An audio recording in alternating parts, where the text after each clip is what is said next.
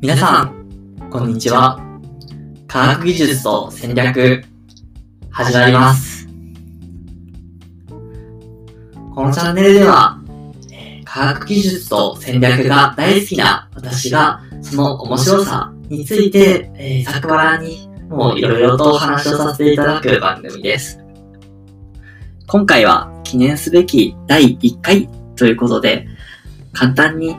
僕がどんな人なのか自己紹介をさせてもらったり、あとはこのチャンネルを始めた理由、どんなことを話していきたいと思っているのかについてお話をさせてもらえればなと思っています。まず、僕がどんな人間なのかお話をさせてもらいます。数年前に東京大学の経済学部を卒業をしました。大学の在学中に1年間大学を休学休ませてもらって、で1年間ベトナムに移住をして、過ごしていました。ベトナムでは何をやっていたのかっていうと、アプリやウェブサービスを受託開発をするオフショア開発というふうに呼ぶのですが、オフショア開発をする会社で1年間プロジェクトマネージャーとして働いていました。その後、大学を卒業してからは、グローバルに展開をしている日系の大手企業で経営戦略として働かせてもらっていて、でそこから転職をして、今現在はあるスタートアップで経営幹部として働かせてもらっています。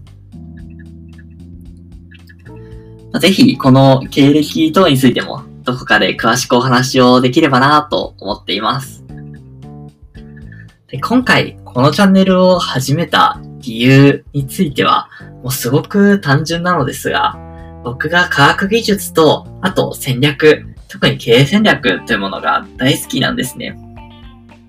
大好きなので、日々この2つについては、何か新しい情報がないか、面白い話がないかというのをですね、インプットをしています。で、そのインプットするだけでなく、気づきを発信したいという、個人的な気持ちもありましたし、どうせなら聞いていただく皆さんにですね、ぜひワクワクを届けたいというふうに思いながらですね、今回この収録をさせてもらってます。このチャンネルの副題として、サイエンス&テクノロジーという言葉をですね、科学技術としての英訳ですね、があるのですが、そこをもじって、サイエンス&ストラテジーというものをですね、副題として載せさせてもらっています。では次に、科学技術と戦略というタイトルを付けさせてもらっていますが、もうちょっと具体的にどんなことを話していこうと思っているのかについてもお話をできればなと思っています。まず科学技術についてお話をすると、今、僕の仕事でも比較的関わっているのがこの科学技術の仕事なんですね。で、ただ、皆さん先ほど僕の経歴を聞いていただいて、分かったかなとも思うのですが、僕はある特定の科学技術分野の専門家や研究者の方ではありません。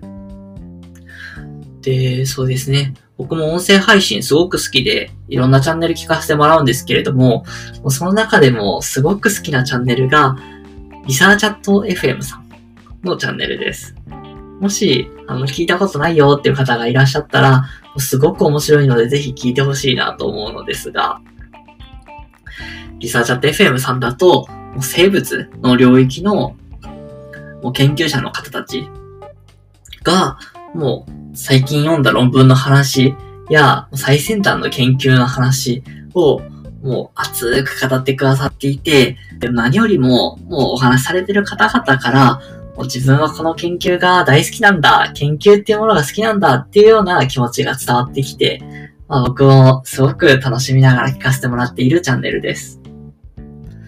で、僕はリサーチャット FM さんすごく好きなんですが、僕はそんなチャンネルを作ることは僕にはできないなと思っています。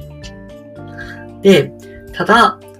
ある特定の専門家ではないのですが、広く科学技術ということについて、いろいろとアンテナを張らせてもらってたり、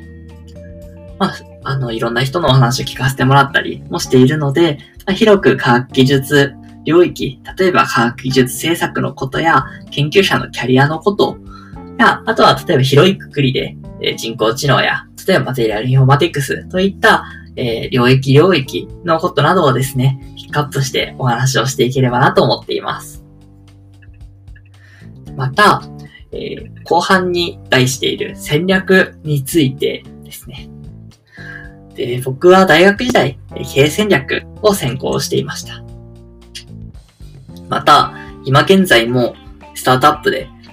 小さな会社ではあるのですが、経営幹部として経営っていうものにも携わっている端くれです。好きな本は、楠木先生のストーリーとしての競争戦略です。ということで、このチャンネルでは科学技術と戦略についてお話をしていきます。で、もしかしたら今聞いていただいている皆さんの中にも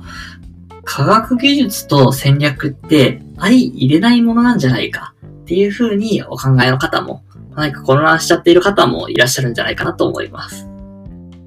そうですよね。で、科学技術っていうと、なんだか理系的なお話をするようで、一方で戦略っていうと文系的なお話をするように思われるんじゃないかなと思います。ただ、僕はこのチャンネルをしていく中でも、この文系理系で分けるみたいなところはしたくないなと思っています。これは僕が大学に入学した当初にある先生から教えていただいた言葉なのですが、高度に発達した優秀な文系は理系的であり、逆もまたしかりであるという言葉をいただいたことをですね、すごく鮮明に覚えています。今でも大好きな言葉として僕の胸の中にあるのですが、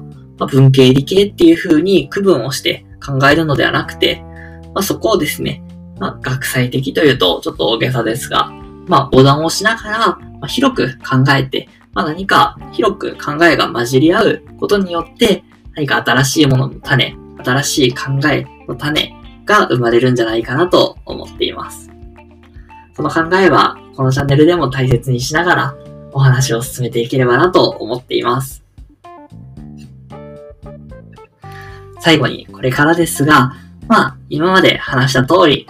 すごく専門的な固い話ばかりではなく、緩いお話もしていければと思っていますし、あとは僕自身のお話などもですね、ぜひざっくばらん、赤裸々にしていければなと思っています。